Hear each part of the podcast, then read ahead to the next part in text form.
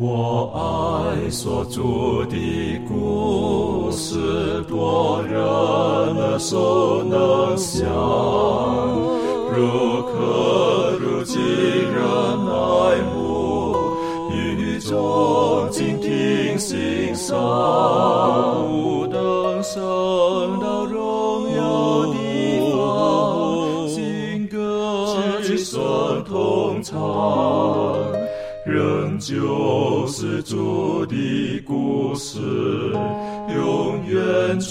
将不忘。我很难说那故事，永垂不朽传万代，在天仍然的诉说主耶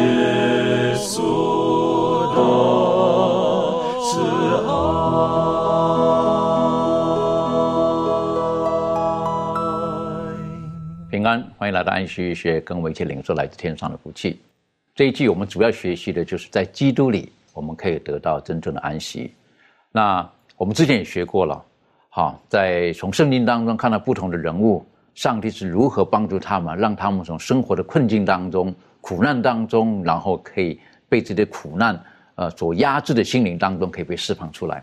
今天呢，我们一起来学习一下，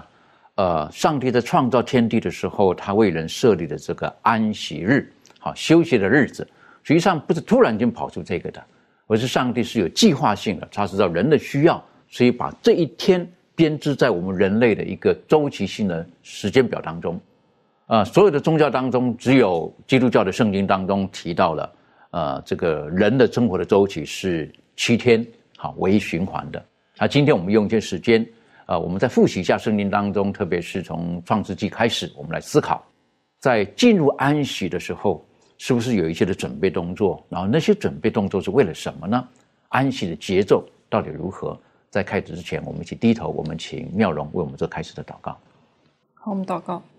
我们在天上的父，非常感谢你赐给我们啊、这一周的学课，让我们呢可以去研习安息日的题目，可以就是帮助我们借着今天的学课，可以帮助我们了解到安息日，并且它对于我们来说有什么样的意义，对于我们跟你之间的关系又有什么样的意义？恳求主看过保守我们以下的学习，这一切祷告都是奉靠主耶稣基督的名而求，阿门。实际上，我们翻开圣经创世纪第一章的时候，我们就知道上帝创造天地，他一共用了六天，然后第七天是安息天。那有人讲说，到底这个记录上这个怎么怎么记得第一天什么，第二天什么？实际上不难。如果我们把六天再分为切一半，好，头三天跟后后三天的时候呢，那我们就比较容易可以记录了，记住了。那头三天呢，我们知道是上帝他第一天他说要有光就有光，然后设立了什么？有晚上有早晨，这是第一天。第二天呢，然后就有了这个呃空间出来了，好，然后第三天呢，陆地就出来了。接着四天呢，就是跟着第一天、第二天、第三天的顺序，然后把这些空间呢，就把它填满。大概我们都晓得的顺序是这个样子。可是圣经当中的记录，当摩西在写创世纪的时候，我们可以晓得他好多次他重复的同一个词，好，就是上帝创造完东西之后，好，那他会说什么？我是觉得这个很值得我们再去学习、再去思考的。我们可以请潘登带我们一起来学习这一段。好，当我们可以看到，当我们看创世纪第一章的时候呢，我们看到上帝花六天的时间创造天地，呃，以及其中的各样的各样的一些东西。我们可以看到，这个时候上帝用了很多次的这个形容词啊，可以说是形容词，叫好的。我们很难想象啊，呃，很多时候我们说一个刚刚开始当设计师的一个人设计出来的一个东西。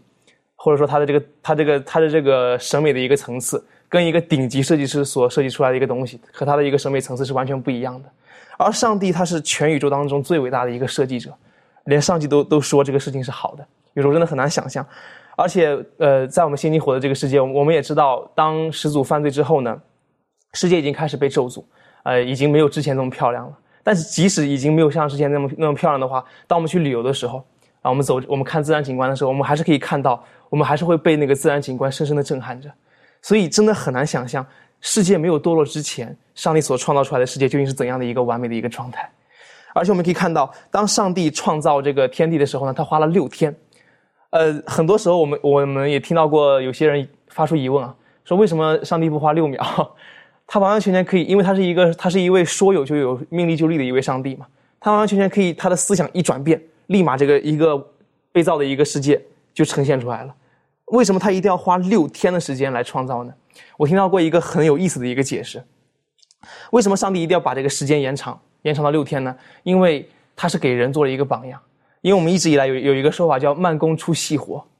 所以上帝他特别的把这个创造的时间延长啊，然后就给人做一个榜样，就是你把这个事儿慢慢的去做，然后呢，你能够使把这个事儿做好。所以上帝他花六天啊，第一天造什么，第二天造什么，把各样东西安排安排的妥妥当当的，然后特别的完美，以至于上帝造完之后都说：“哎呀，我造的很好，很漂亮。”然后呢，六天呃第六天的时候再把人给造出来，造出来之后呢，就是一个完美的世界就形成了。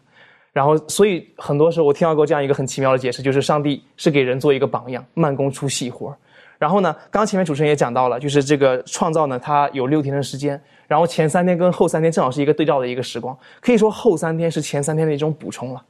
在前三天的基础之上呢，后三天出来了。所以，而这样的一种奇妙的方式呢，我们可以看到这这种奇妙方式其实是希伯来文一个写作的一个结构，这样的一个前三天后三天的一个结构，正好就衬托出第七天的一个珍贵性。所以第七天是整个这个七天当中，在这个希伯来文结构里面，第七天是属于一种被强调的一个地位。我们可以看到，前六天已经这么完美了，但第七天才是应该被强调的。所以我们很难想象，安息日它被设立的时候，就已经是一个包含着上帝最美妙的一个祝福的一个日子。的确，所以等于说，上帝在创造天地的时候，他是呃不是想到什么做什么的，他是有计划性的。好，那这计划性呢？今天我们如果说用科学来说的话呢，是可以经过反复验证的，而且是合乎逻辑的。好，不是说没有乱无章法的。但是我们晓得，在第六天，上帝他呃，除了有这个从地上充满了各种活物之外呢，在第六天他特别造的人，好，按照他自己的形象造的人。我觉得这一段也是非常美好的一段。可不可以请庭轩带我们一起学习？好，那我们可以来看这个。计划性的创造里面的一个巅峰，在这个创世纪的第一章二十六节、二十七节一直到三十一节，圣经怎么说呢？圣经说：“上帝说，我们要照着我们的形象。”按着我们的样式造人，使他们管理海里的鱼、空中的鸟、地上的牲畜和全地，并地上所爬的一切昆虫。上帝就照着自己的形象造人，乃是照着他的形象造男造女。二十八节，上帝就赐福给他们，又对他们说：要生养众多，遍满地面，治理这地。也要管理海里的鱼、空中的鸟和地上各样行动的活物。在第三十一节的时候，圣经说：“上帝看着一切所造的都甚好，有晚上有早晨，是第六日。”所以，我们看到上帝他的创造。嗯，就是创造人类的时候，跟其他的被造物有什么不同呢？我们知道，所有的被造物，他们都是用上帝的话语创造的，但唯有人类的创造呢，是上帝说他们要按照我们的形象，并且是用地上的尘土亲自的捏造人，甚至是呃，在人的这个鼻孔里面吹气，使他们成为一个有灵的活人。所以，我们看到圣经里面所描述人类被创造的这个步骤跟。这样子的一个方式呢，可以看到上帝跟人之间的这种亲密的程度是远大过于这些其他的被造物的。那呃，除此之外呢，夏娃的被造也是一件非常奇妙的事情。我们可以说，这是一个最成功的一个手术。呃，夏娃是怎么样被造的呢？嗯，上帝他使亚当沉睡，然后夏娃呢就从亚当的肋骨里面被造，然后成了这个创造里头一个更重要的一个元素。那在这个希伯来文里面有特别提到，男人叫 ish，那女人叫 ish，呃 isha。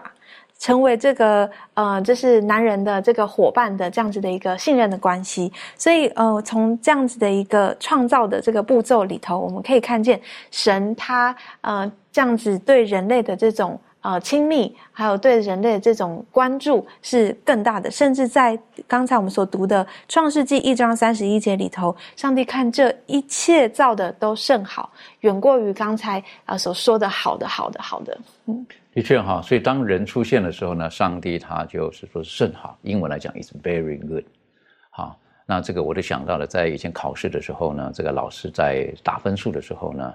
呃，就有的时候你知道，在外国有些打分数的，他们可能是用不同的算法啊。老师有的会在上面写 good，G O O D，很好。你写的非常好呢，他就会写 very good，是不是？然后接下来呢，当然还有另外一个字眼啊，好，有的字眼的 excellent，是不是极好或等等的。无论怎么样子，当上帝造了人之后，他跟前面六天其他东西的这个。这个造成之后呢，所有的评语是不一样的。为什么？因为我们人是照着上帝的形象，按照他们的样式而受造的。啊当然，如果我们今天讲到这个呃这个世界的形成，或者是创造等等的，亦或者现在世界的很多科学上面所讲的，到底这个世界是怎么来的，人怎么来的，实际上是完全不一样的。好，很多时候，如果我们没有圣经上面的亲自的教导，我们可能就会随着。世俗的一些的说法，科学的说法，然后我们就接受了，是这个样子。很可悲的就是，现在绝大多数人大概都是朝着方向去走，而没有愿意在上帝的话语当中找到真正的真理。这方面，满足有没有什么可以补充的？好。在我还不认识上帝之前呢，我我很喜欢看这个神话故事，或者是这种啊民间的故事啊，比如说什么盘古开天啊、女娲补天之类这个故事，我很喜欢看。那看完这之后呢，却无法去想象他啊所说的那一些呃内容到底是什么。那我后来呢，呃接触到这个基督教信仰之前呢，我其实呃已经先在一个传单上呢看过，就是呃上帝的这个话语，就是圣经当中的一些这个经文。不过呢，在这个文字他所书写的这种内容呢，却呃没有办法让我去相信说，哎，这个世界上真的这这么美好的事情吗？后来呢，我呃觉知要信主之后呢，然后呃去读这个创世纪，在读这个创世纪的过程当中呢，才深深的感受到说啊，原来呃上帝他所创造的这一些，他除了给我们这种可以想象这种画面之外呢，我们可以看到上帝他的这个话语在当中这种指引，所以呢，我可以很清楚的感受到从这种字里行间去感受到上帝啊，他。对我们的爱是那么的深刻。那在创世纪他所描写的哦，对我来讲呢，他就不是神话，是你可真的可以从上帝的这种话语当中、文字当中的这种描述里面，你可以去想象他那个一个画面到底是怎么样，是真的很真实的呈现在我的这个呃脑海当中。那也看到呃我们在生活当中的这些大自然啊、花草树木啊，我们去接触的这种过程当中呢，就可以呃看见这个上帝他的创造呢，是把这种他的美好的心意。好，那个爱是放这个大自然当中。当我们跟这个大自然当中的东西有一些啊去联想或沟通或有互动的时候呢，我们可以很清楚的看到啊，上帝的爱是这样子的啊，在当中来展展现。那基督呢，对这个真理的这个见解呢，也是非常的深远。如果我们在啊读这个圣经的时候呢，我们也可以去呃深深的感受到。那我们可以看到他这个教训呢，是非常的广博的。所以呢，我们呃从这个自然界的当中的每一样事物里面呢，其实我们都可以看到上帝他用来这种。解释真理，尤其在圣经里面，我们看到上帝他常常用一些比喻，哈，比如天天空的飞鸟啊，哈，那个种子的菜蔬啊，哦，他的形容的时候呢，我们可以从当中来看到，上帝他赐下这个大自然给我们的时候呢，他是要我们从他的创造当中呢，啊，来认识他。那上上帝呢？他也把这个创造之能的纪念物呢赐给我们，使我们可以在他亲手所造的这种万物当中认识他。那其中还有一个就是安息日。好，当安息日我们在啊这个当中呢，我们除了啊去读经、祷告、默想的时候呢，我们可以看到啊上帝他在这个呃安息日当中他的那种创造的一个荣耀。所以呢。他把他这个宝贵的教训啊，还有这个对自然界的美丽呢，当他连接在一起的时候，我想，呃，我自己是亲身经历，就是说，当我在这个呃大自然界当中，不论我看到它这个树啊花的时候，我，就可以真的很容易的去想象到，在这个圣经当中，创世纪里面，上帝他要对我们说的话，哦，是真实存在的。所以我觉得，在啊生命当中，一个看到一个美好的东西，如果没有上帝这个话语啊在当中指引的时候呢，其实很多时候我们却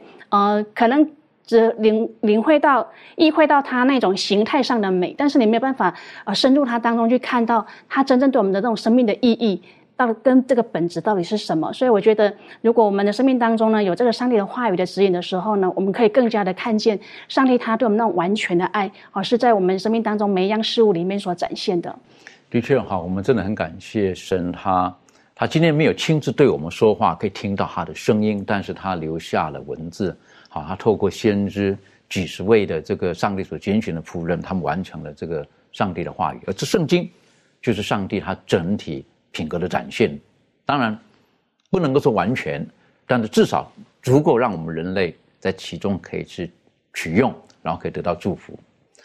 呃，上帝创造天地的时候，我们可以在看的这个时候，我们刚刚提到的，一共是他后来就算是有七天了啊，六天，好，然后上帝他创造天地，他把第七天的时间特别就分别出来。那第七天到底分别出来是做什么？有的人说这个第七天安息天到底是属于静态的还是属于动态的？啊，这个两方面来来辩论，是不是？有人讲说六天很累了，哈，安息天就好好休息，好，最好的休息是什么？就在床上，什么都不要做。好，是不是？可是有另外一派呢，觉得不是。好，这安吉天呢，应该是还是充满了能量在这个里面的。然后呢，出去做很多的事情。好，那这个我就看过有这方面的辩论了，好的辩论了。可是回头再来讲，上帝他当初他使呃他的百姓从埃及出来的时候，在西南山就告诉他们，再一次让他们知道安息日的意义是什么，然后特别提醒了他们。你要纪念这一天，那纪念是什么意思？其实很多的含义在里面。这方面可以请的周宇带我们一起学习。好的，我们来看一下这个出埃及记二十章八到第十一节。这里面讲到，当纪念安息日，守为圣日，六日要劳碌做你一切的工，但第七日是向耶和华你上帝当守的安息日。这一日，你和你的儿女、仆婢。呃，牲畜并你城里寄居的客旅，无论何工都不可做，因为六日之内，耶和华造天地海和其中的万物，第七日便安息，所以耶和华赐福与安息日，定为圣日。这里呢，就是上帝为呃在西乃山上为这个以色列人所订立这个约定的时候的一个法，呃，写在法板上的十条诫命。这里面就讲述到了安息日定为圣日，然后告诉以以色列人当如何的遵守。有时候在这里面我们可以看到，上帝已经将这个第七日已经是分别为圣了。也说创世纪第二章第一到第三节那里也说的很清楚了。也说安息日呢是上帝用六天创造，然后创造好了第七天呢就休息歇了他一切的功。这里。其实我们可以知道，上帝他是一个全能，呃，一一个是非常有能力的一个上帝。他并不是说创造的时候创造累了，呃，那天他需要休息，而是说。他在那一天，他就歇了一切的功，就是说，他将他的之前的创造是很完美的，以致很完全的完成了一个一个系列的工作，他就结束了那个工作。也说在那一天呢，他就特殊要休息下来，他与亚当夏娃来一个见面，一个呃一起享受那个在一起的。安息的一个状态，也说在这个呃新约当中也讲呃也有经文讲到，他说这个安息日呢是为了人而设立的，呃人不是为了这个安息日设立的。也说在这里我们可以看到，有时候上帝并不是先创造了一个安息日这一天呢，呃需要有人遵守，哎，我再创造两个人来呃守这个安息日，而是说第六天创造好了人，他认为这个人需要休息。需要有一天与上帝建立关系，一起享受这个安息，所以他就设立了这个安息日，就像创造之欧当中，上帝很有逻辑的安排的，他为什么不第一天创造亚当夏娃，然后第六天再创造空气？对不对？嗯，这几天亚亚当夏娃就不要呼吸，这样。你说上帝他是很有逻辑的，已经把人类需要的，他都已经设计好了，哪一天需要创造什么，然后并且也都是先有晚上后呃呃后有早晨，让人先休息，这一切都是为人了人类的好处。所以说安息日也是上帝创造为了人的好处，并且呢，这里说到说要这里要纪念这一日，因为上帝的创造创造呢，并不是说在这一日好了，我们要。亲近大自然，哎呀，上帝创造了花草树木，是这些都是上帝的创造。但是里面有一个巅峰之作，让我们知道他也在六日当中创造了人，也是这个让我们人可以知道，我们找到一个我们的一个根源，也是让我们知道我们并不是一个偶然的产物，而是上帝特别按照他的形象造的。所以说，在纪念上帝创造的时候，也是让我们人类呢找到一个。我们的一个根源的一个呃一个方式，所以说让让我们不要忘记忘乎所以，就放飞自我，感觉自己好像是呃这个世界的主宰一样，并不是这样。我们是一个被造者，所以说在每一个安息日呢，呃，也说这个呃，虽然以色列人被这个呃奴隶了，但是呢，上帝愿意借着每一个安息日把他们呼召出来，让他们知道自己的身份。不在，也许说当时因为环境所迫，呃，也由于埃及的法老王在这个约瑟去世之后，对他们的态度改变，他们变成奴隶。但是他们在上帝的眼中仍然是很高贵的人类，因为他们是以按照上帝的形象所创造的。在这个历代愿望当中说过这样的一句话，他说：“安息日既是创造之功的纪念，因此也就是基督慈爱和能力的一个标志。”所以说，这个安息日让我们可以看到是上帝的呃创造的一个纪念呢，也让我们享受在他的慈爱和他的能力当中。所以，当耶和华上帝呃重新在教导他所拣选的这群以色列人在旷野的时候呢，他就用很多的方式来提醒他们：好，安息日到底是什么意思？好，其中呢，上帝满满的慈爱在他们当中，也彰显他的能力，特别是透过了这个呃马拿。好这件事情，然后每当到这个呃第七天的时候呢，就没有马拿了。为什么？因为这一天你不需要劳碌，你就可以得食。好，在那个时候他们在努力的时候呢，觉得不工作就没有办法得食，但是不是这个样子的。可是如果说我们依照比例来看，好，当纪念安息日守为圣日，好，那这一天呢是在人类的时间当中呢是七分之一。啊，如果以生命来讲，哈。有什么事情我们会用七分之一的生命的时间去，去去纪念他的？好，我是觉得这个事也很值得我们去去好好思考的。为什么上帝，上帝会这么的安排？这方面可以请妙容带我们一起学习。好。呃，刚刚讲到说我们生命之中的七分之一嘛，然后就是上帝要求我们呢把这七分之一拿出来，然后与他同乐哈。所以从这段话我们就可以知道说，其实生命是从由时间组成的，对不对？就是你会说，哎，我们年纪多大？然后其实我们会说，比如说现在三十一岁了，那你就知道啊，你是活了三十一年。然后所以生命呢，其实就是时间，嗯，所以上帝呢要求我们把这个生命奉献给他。所以最直接的的一种方式，最直接看出你有没有把生命奉献给上帝的方式，就是看上帝要求你的这七分之一的时间呢，你有没有心甘情愿的交给上帝？好，然后呢，就是与他同乐。好，所以这个呃，这边这个学科讲到说，为什么呢？呃，只要我们去承认安息日，然后并且呢，去呃去遵守它，然后并且在其中喜乐。呃，跟上帝同乐这样的话，就证明说我们呃可以去明白这个创造的含义在里面呢。为什么？其实像刚刚讲到的，我很喜欢刚刚周宇讲到说呢，这个安息日是一个让人找到根源的一个一个方式啊，就是让人知道说呢，呃，是上帝创造他的。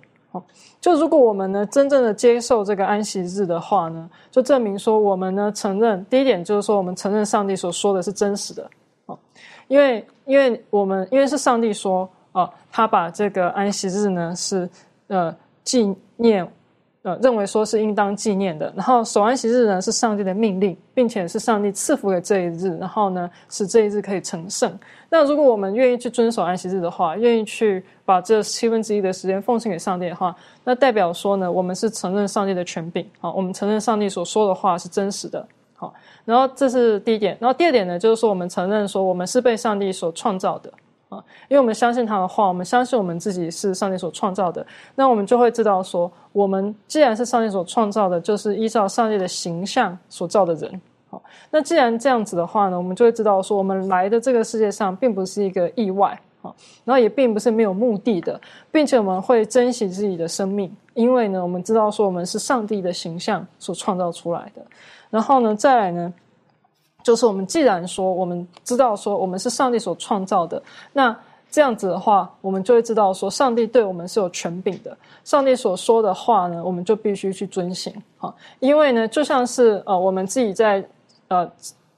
在这个创作，或者说是在现在的人呢，或盖一些房子，或者说是做汽车都一样啊。我们去建造一栋房子，或者说我们去建造一辆汽车，其实我们会希望这栋房子是依照我们的心意所完成的。然后我们所做的任何一个设计呢，都是符合我们的心意，并且希望呢达成我们的目的啊。所以说，呃，我们会认为说，我们对我们自己所创造的东西呢，我们是有权柄的，我们是有呃权利去要求这个东西凭着我们所要的样子去。完成啊，然后并且达成了他所要得到的目的，要不然的话，我们就就没有就失去这个东西本身的意义啊。所以说，既然上帝作为一个创造主，我们承认安息日，就是我们承认上帝是我们的创造主。那既然如此呢，我们就承认呢，上帝对我们的生命呢是有权柄的啊。所以因此呢，我们就会承认上帝呢是我们生命之中的主宰啊，然后并且愿意呢去顺服他。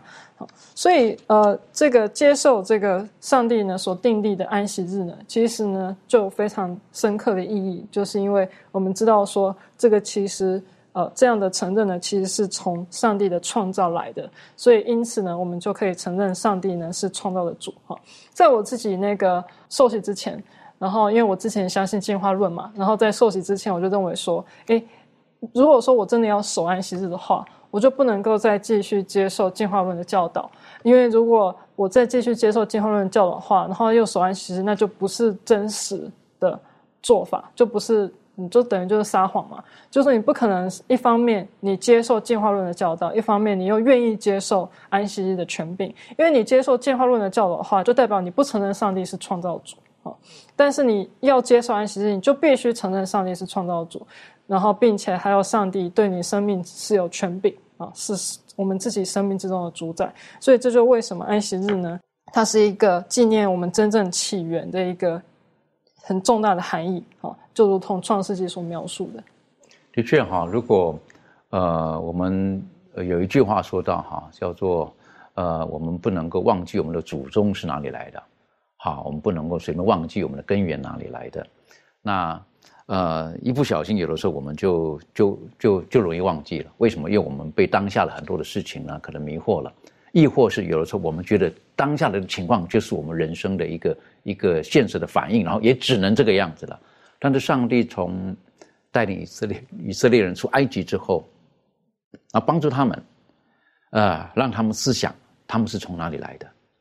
好，我跟你们的祖宗亚伯拉罕、以撒、雅各的上帝，我我跟他们当初怎么立约的？所以你们全都忘记了，可是我还记得这件事情。纵使他们都安息了，我将你们从为为奴之地带出来。好，为什么？因为我是创造主。像刚刚这个妙容所提提提醒我们的，是不是？我有对世界上很多的事情，他都有权柄。他的权柄呢，不是说呃，你们只有听我的，你们不能有任何的意见在里面，而是上帝在施展他的慈悲的慈爱的时候呢，他是有绝对的权柄，他愿意这么做的。当然，人你也可以拒绝。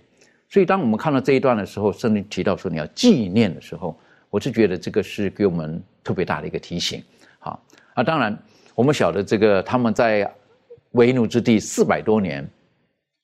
一下子习惯改过来可能不容易。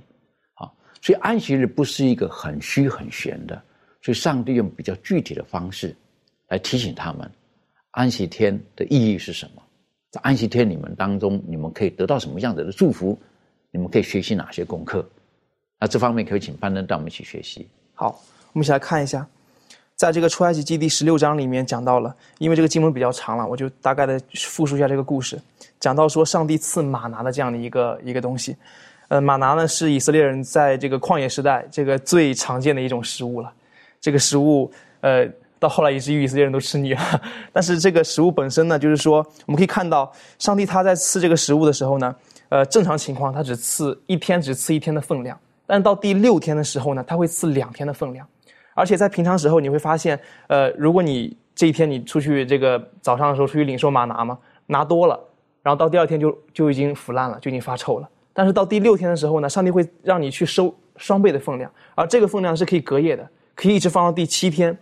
这这一个做法是为了什么呢？是为了能够保证让我们在第七天的时候呢，不需要再去收马拿。或者说，我们不需要再做任何呃与上帝无关的事情，所以，而且这最重要的一点呢，就是说，这一个马拿的这个原则呢，赐马拿的原则，它是记载在出埃及记第十六章里面的，它并没有发生在出埃及记二十章之后。那为什么这么讲呢？因为在出埃及记二十章，我们都知道，这个时候呢，那个摩西的这个西奈律法被颁布了。很多人为什么不拜这个安息日的原因，是因为他们不相信这个摩西的律法还有效。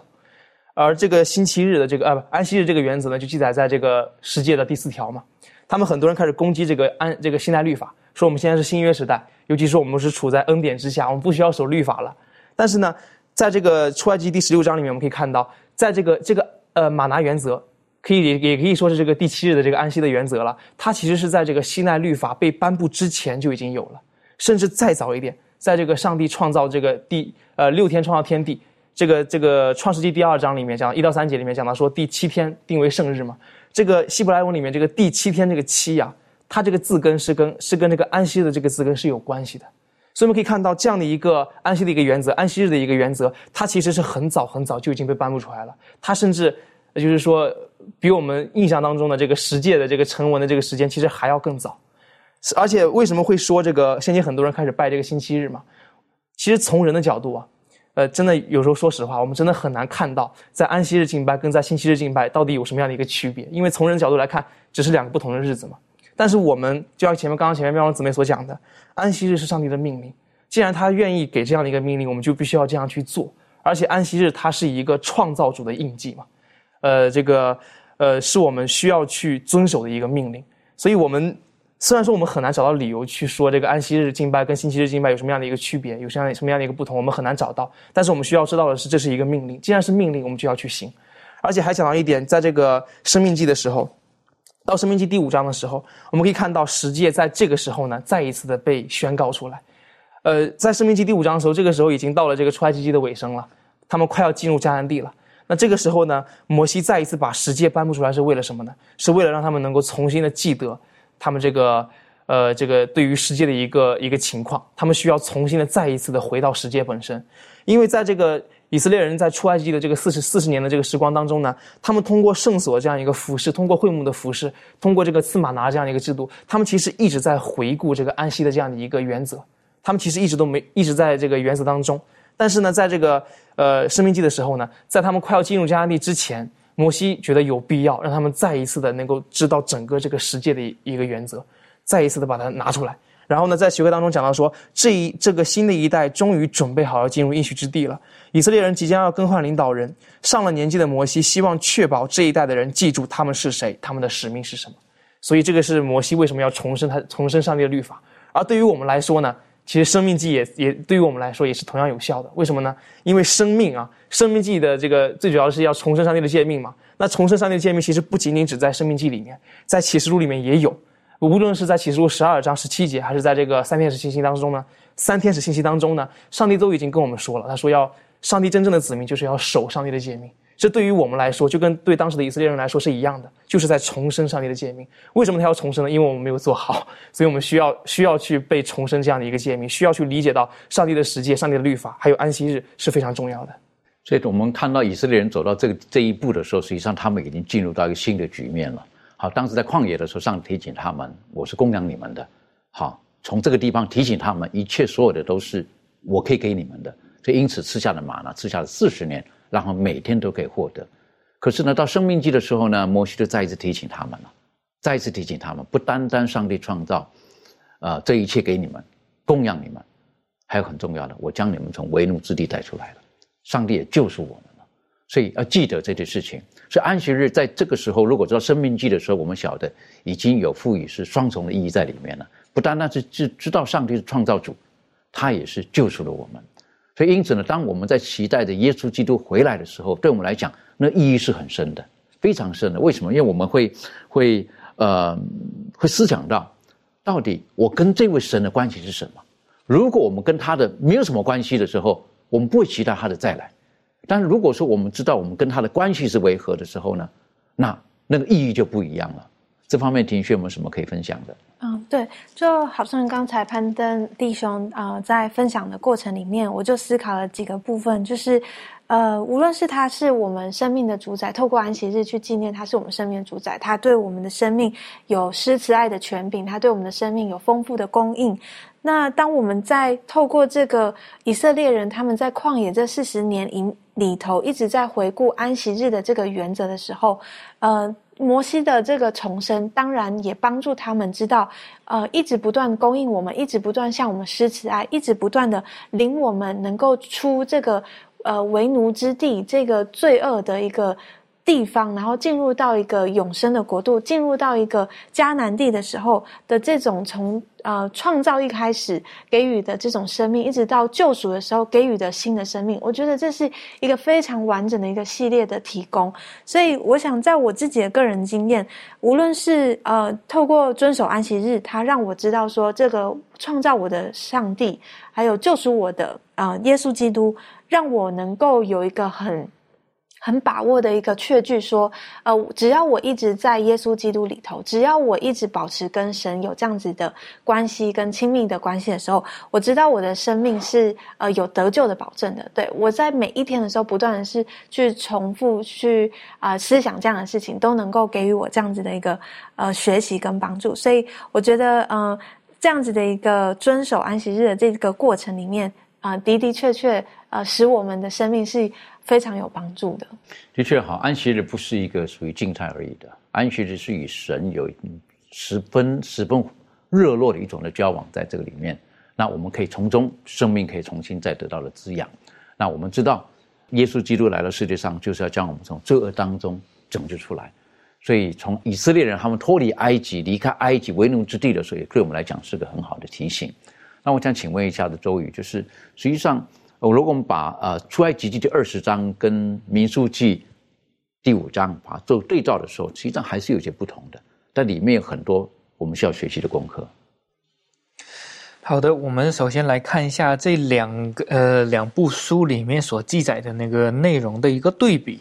我们来看出埃及二十章第八到第十一节，这里面讲到了说，当纪念安息日，守为圣日，六日要劳碌做你一切的工，但第七日是向耶和华你上帝当守的安息日。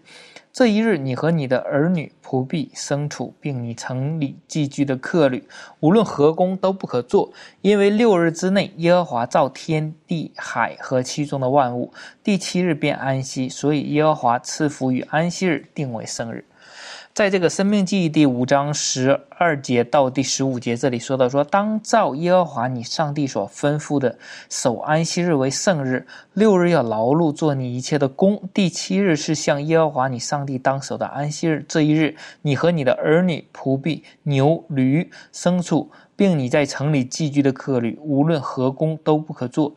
使你的仆婢可以和你一样安息。你也要纪念你在埃及地。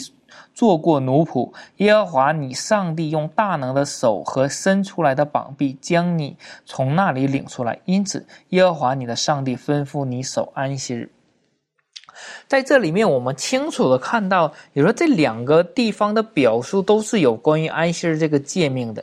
出埃及记这边呢，在这个后呃后半段呢，这边着重呢讲讲到了，就是说耶和华在六日之内创造天地海和其中的万物，第七日就安息了，所以说定为这一日是圣日。在生命记当中，这边呃后半段主要的表述就是说，你让你的仆婢和你一样可以得到安息，然后你也要纪念什么呢？就是说你在埃及地做过奴仆。也说你也要像呃上帝一样有一个恩典有怜悯一样，你以前做过奴仆，别人恩待你，你也要恩待别人，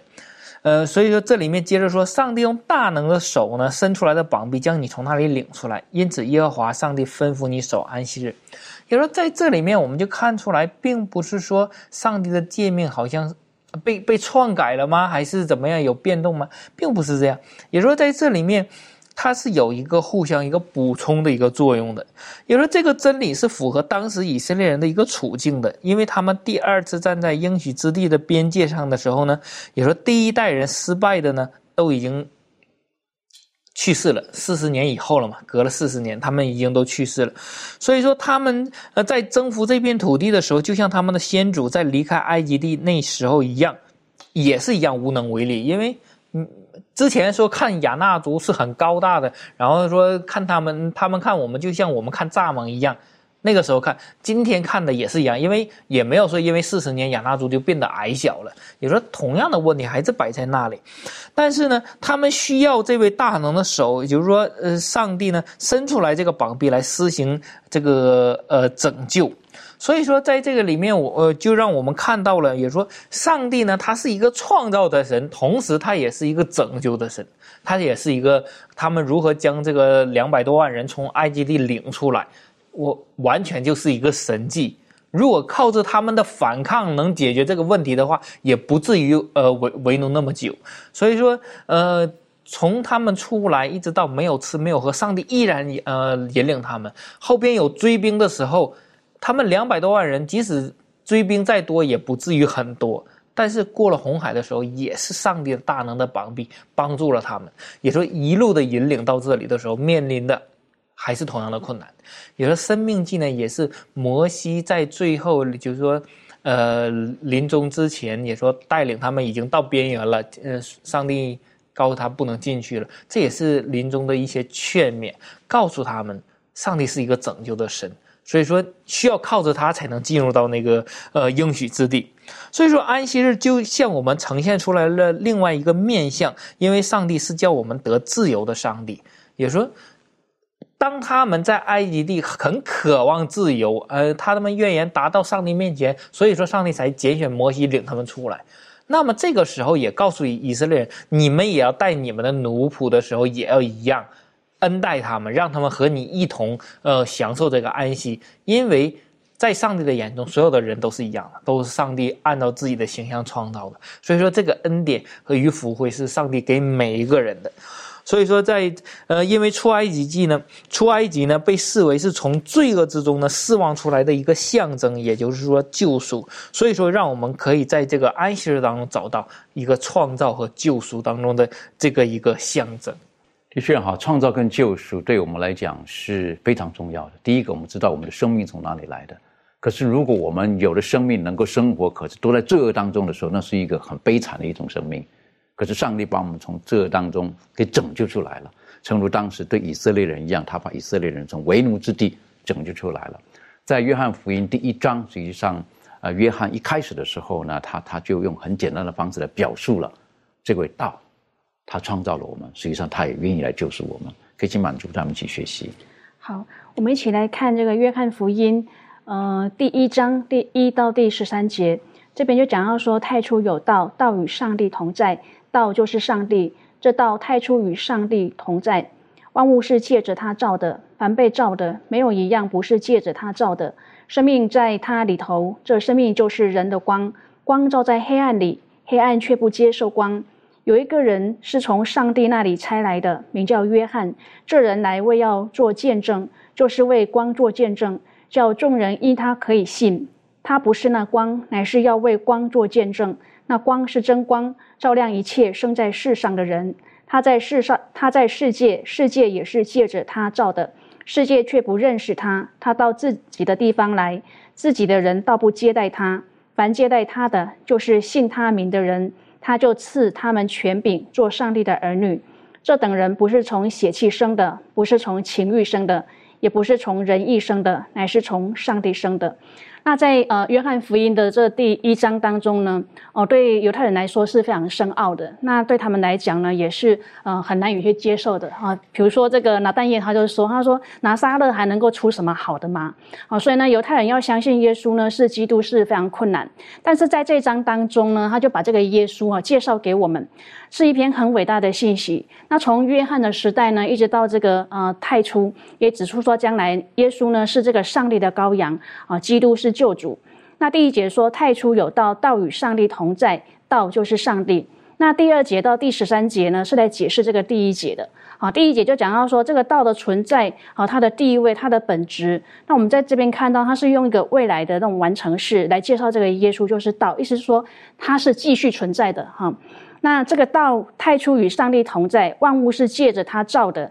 啊。耶稣是这个万物的创造主，生命在他里头，真光也在他里头，并且有这个施洗约翰为他来做这个见证。那在这边呢，他也解释了我们和这个道的关系。他讲到说，凡信他名的，就有权柄做上帝的儿女，乃是从上帝生的。那在这边呢，我们就看到说，呃，这个耶稣呢，呃，他的目的呢，是要我们知道说，耶稣呢就是创造主啊，他的地位、他的位置，好，都是与这个耶和华上帝是一样的。那今天呢，我们是已经蒙召得救，也是从这个上帝而生的人。然而呢，我们的生命所彰显的这个见证到底是什么？我们的生命当中是不是在见证这个上帝呢？我觉得这个问题呢，是我们可以去思想的。的确哈，当我们在在看这个约翰福音的时候呢。呃，我我个人感受到是有一点比较可惜的，就是，呃，约翰提醒我们，啊，他是那真光，然后他创造了世界，光就是人的生命等等的。可是当这个光来到世界的时候，人居然是拒绝他，好拒绝他，等于说我们今天我们我们很高兴的有生命，我们可以在世界上享受的一切，可是我们拒绝神的救赎。我说我们人生只有只有这么六十年、七十年、八十年、九十年，了不起一百年。就是这样子，可是神不是神，神他希望我们可以从罪的束缚当中能够被被释放出来，被拯救出来，所以他每一个安息天再再都在提醒我们，再再提醒我们，我创造了你，我也愿意把你从罪恶的世界当中救出来，所以我来回头来问一下这个妙容哈，安息天到底应该是什么样子的氛围？好，你个人可以有什么方面这方面的分享？好。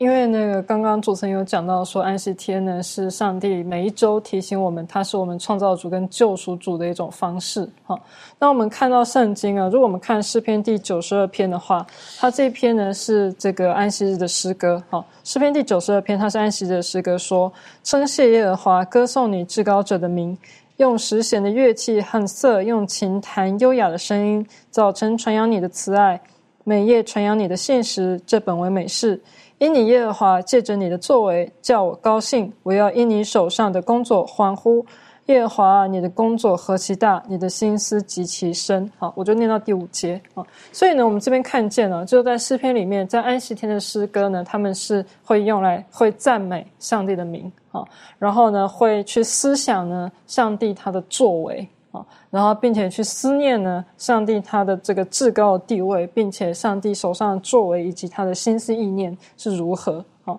那这篇呢诗篇第九十二篇，它的一个重点是第八节，维尼耶和华是至高，直到永远啊。所以说，在我们呃就是认真的去接受上帝的这个安息日，然后并且纪念他是我们的创造主跟救赎主的时候呢，我们就是同时是承认呢他是至高的上帝，而且是直到永远的上帝。好，所以这个安息日呢，它应该是一个庆祝的日子。那这样庆祝的话，大家应该都有庆祝的经验嘛？就是应该都是非常开心的，然后呢，都会感到喜悦。啊，所以安息日它不应该是一个呃忧愁的日子，或者说是一个担心的日子，或者说觉得受到辖制哈，觉得很不方便的的一个日子哈。就像是在这个以赛亚书的第五十八章十三到十四节，他上帝也是有亲口说呢，我们究竟是要怎么去遵守安息天，然后这个在安息天呢有什么样的原则哈？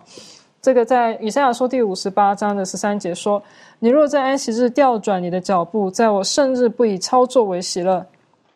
称安息日为可喜乐的，称耶和华的圣日为可尊重的，而且尊敬这日，不办自己的私事，不随自己的私意，不说自己的私话。”第十四节，你就以耶和华为乐。耶和华要使你乘驾地的高处，又以尼祖雅各的产业养育你。这是耶和华亲口说的。好，所以呢，在安息日呢，上帝要我们呢，就是调转自己的脚步，然后不要以我们自己的劳动哈为喜乐，然后呢是要以安息日为喜乐。然后第十四节说，他说你就以耶和华为喜乐，就在安息天，你就什么事都不要做哈，不要做自己的私事，不要为自己的利益或自己的娱乐去做。任何事情，你就要以我今天上帝所赐给你的这个安息日为喜乐，以上帝为喜乐，所以这应该是一个呃喜乐的庆祝的一个日子。好，但是另外一方面呢，我们常常会说我们很忙嘛，那我们要怎样能够在这个安息日能够很好的去享受这个以上帝为喜乐的这样的一个日子呢？其实有很重要的一点呢，就是我们要事先先预备好。我之前有曾经听过，就有一位呃老师，然后呢，他说他在呃在学生时代接受这个弗里安息日会的信仰，但是呢，因为他们家呢会要求这个女生啊女儿要去完成或负担一些家事啊，然后结果呢，他就必须要在安息天，他必须要去遵守安息天嘛，然后他就学习到怎么样去安排他的时间，把所有他在呃家庭上的这个要求还和责任呢，还有在学业上的责任呢，都可以在六天之内帮他完成。然后在这个安息天的时候，就真的可以放下一切，然后来到上帝面前。所以说，这个是学习到说如何呢，把这个一。个星期之中呢，最重要的安息天作为一周的中心点好，就我们所做的一切呢，都是为了要与以上帝为喜乐，都是为了要在当天安息天可以以上帝为喜乐而做的哈。所以呢，呃，这边他有讲到说，嗯，我们要守安息天为圣日，所以就必须要在周间的日子呢，先提前安排好，我们要怎么去。守，我们怎么样去在那一天呢？可以放下所有的，然后专心的来到上帝面前啊！所以在这个马可福音第马可福音第十五章十四节，他有讲到说呢，当天呢是安息前一天，是预备日，啊，就告诉我们说呢，其实呢，这个尤其是在周五的时候，我们就要特别的去想到说，哎。我们安息日很快就要来了，那我们是不，我们是不是要去放下手上的一切事情，然后去把它完成到一个一个程度，然后呢，才能够很好的放心去过这个安息天的日子。要不然的话，有时候你心里面可能会在想说，哎，我呃这一周还有什么东西还没有完成哈，或是这些这些事情，然后呢，我们就没有办法真的可以用期待，然后很喜乐的心情呢去。去期待安息天，然后去度过这个安息天，好，所以我们如果没有用这个喜乐跟期待的心情去度过安息天的话，对上帝也是一种呃冒犯了，因为因为呃，我们如果坐在教堂里面，心里面还在想说，哎，我的那个衣服还没有写完，或是作业还没有写完，或是等等的一些事情的话，其实就没有办法真的能够以上帝为乐啊，所以这个是我们除了。知道说这安息天是个喜悦日子之外，我们也要知道说啊，我们也要预备啊去过安息天，啊，这样才能够真的很享受这个时间。的确，当我们提到这个守安息日哈，特别强调这个呃，我们跟神的关系哈，刚才听见了，我们要知道他的创造主是救赎主。实际上，安息日不是只有你跟旁边的周遭人都没有关系的啊，我就好好的过，我跟上帝的关系建立好就好了。好，实际上跟周遭人的关系还是很重要的。圣经当中也提醒了。在安息天当中，不是只有跟上帝的关系，跟我们周围的人的关系也很密切。这方面可以请潘让我们学习。好，虽然通常我们都说啊，十诫前前四条是爱神，后六条是爱人，但实际上呢，安息日虽然被列在前四条里面，但是实际上它也是能够从它里面也可以体现出爱人的一个原则来。我们来看一下，在这个立位记十九章第三节，圣经说：“你们个人都当孝敬父母，也要守我的安息日。”在这边呢，其实，在原文里面啊，它的这个。原文其实讲了说，你们个人都当孝敬母父，他把母亲放前面，父亲放后面。当然，他这为什么要这样写呢？就是很特别的，这其他地方好像都比较少见的。为什么要这样写呢？他并不是要说要那个削弱、削弱这个父亲的权威了，他是最主要就是说让你能够对家庭有一个全面的一个认识，就是不要忘记你的母亲，因为一直说父母父母嘛，把母亲往前面放放，就是说一视同仁了，然后要对家庭有一个比较全面的一个认知。然后，然后呢？就我们可以看到，就是说，在这段经文里面，不仅就是说把那个母亲放前面，它还有一个特点，就是说把这个孝敬父母跟这个安息日，他们放到了一起。一个是第五条诫命，一个是第四条诫命，啊，他们把它放到了一起。也就是说，哪怕是圣经教教导，哪怕是圣经原文的教导啊，也告诉我们说，家庭啊跟这个安息日是很有关联的。爱是爱人，在这个安息日里面也是很有，也是很重要的。当我们看法利赛人的时候，我们可以发现，法利赛人在这个犹太的著作里面，他们认为爱神大于爱人，呃，远远的大于爱人，所以他们认为爱神可能就够了。但是当他们有这样的一个想法的时候，你可以看到，他们在安息日啊，也没有这种怜悯的情绪，也没有那种爱人的这样一种想法，所以反而安息日感觉好像是说，这一日就做好我自己，让别人看到我的敬虔就够了。但实际上，安安息日本身有一个很强烈的一个爱人的一个因素，所以。呃，这个学科里面告诉我们说，安息日跟家庭是随行的，而且通常情况呢，你会发现，当你啊，就是整个家庭都有这样的一个属灵氛围去参加教会的这个敬拜的时候呢，你会发现这个时候的你啊，参加这样的一个敬拜没有后顾之忧，感觉就是敬拜的很舒服，也不会想象说，我就家里出现出了一个什么样的一个事情，都会就是一起来嘛。但是如果你会你发现这个家庭当中只有你，或者说有一些人他们没有敬拜上帝，就只有你跟一些人敬拜上帝的时候，你会发现。哪怕是通常，就是说，呃，在平常的日子当中，你跟你的家人相处，都感觉会有一些问题，会有一些一些感觉有一些间隙，一些间隙在里面。所以会发现，家庭跟安息日是并行的。在安息日当安息日可以帮助家庭变得更加和睦，然后啊，然后家庭呢也可以帮助使你使你的这个安息日敬拜变得更加的呃舒服，可以这样理解。的确哈，但我看到有一些地方哈，他们呃可能文化或什么，他把安息天跟跟家庭有的时候可能也在一起，可是有一些有一些我我个人是在还在学习当中哈，有的我看到有的家庭他们一进到教堂当中的时候呢，有的教会当中男女是分开的，哈，所以说先生一边太太一边哈就就分开了。好是这样，那当然也很好，可以跟其他的弟兄或姐妹一起交流。可是有的时候我就就呃，可能有一点有一点就脱口而出哈，就感觉说啊，原来这个教会是使夫妻分开的地方。好，就他们进了教堂怎么分开来了？好，当然也是文化啦、背景啊等等的。但西方的文化呢，他们就是全家一定要住在一起的，好，一定要住在一起的，然后展现是那种的氛围。我认为刚刚攀登分享了，我就觉得也很有感动，是不是？因为。因为很多时候，诚实讲，家庭不会是没有问题的，好。可是当我们在同样这一天能够到上帝的面前的时候，失去很多的问题，来到神的面前，还有什么事情不能解决的吗？所以应该说，这个圣经讲说不可含怒到日落了。在家庭当中是冷战啊等等，哎呀很久的。但我是觉得最多六天够了，到安息天就应该和好了，是不是？我想上帝他创造天地，然后进入安息天，他有很美很丰富的一些的宝贵的应许。跟他的祝福在这里面。最后用一点时间，我们请周宇为我们今天做一点这个总结。好的，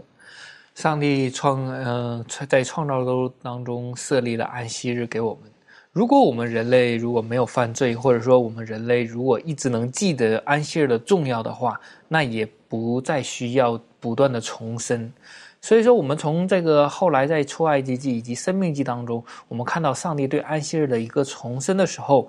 那么我让我们再一次的想起上帝的创造以及救赎的重要性。他也希望让我们永远的记得他是我们的创造主，我们是他的被造物，也让我们知道他有大能，他也要展开他的双臂，将我们从我们的从罪的奴仆之下拯救出来。所以说，上帝希望我们在安息日这一天呢，让我们与上帝重新和好，建立一个很很美好的一个关系。同时，我们也与那些所等候耶稣的人呢，一同建立这样美好的关系。很重要的哈，弟兄姐妹，安息天是为人设立的，人不是为安息天设立的。今天很多时候，有的人会把安息天成为一个无形的枷锁，或者是不快乐的日子。但是记住耶稣所讲的，安息天是为我们人的好处而设立的。愿我们有属灵的智慧、属天的智慧，能够明白安息天跟我们个人的生命、跟我们的家庭、跟我们周遭的人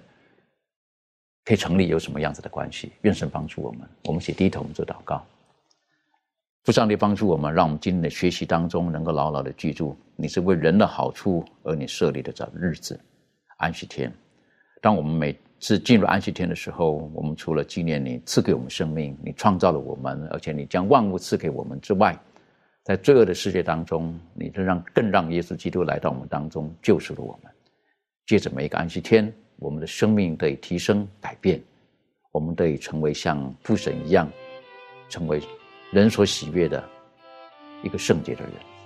帮助我们，让我们在每个安息天当中，我们的生命可以被改变。父啊，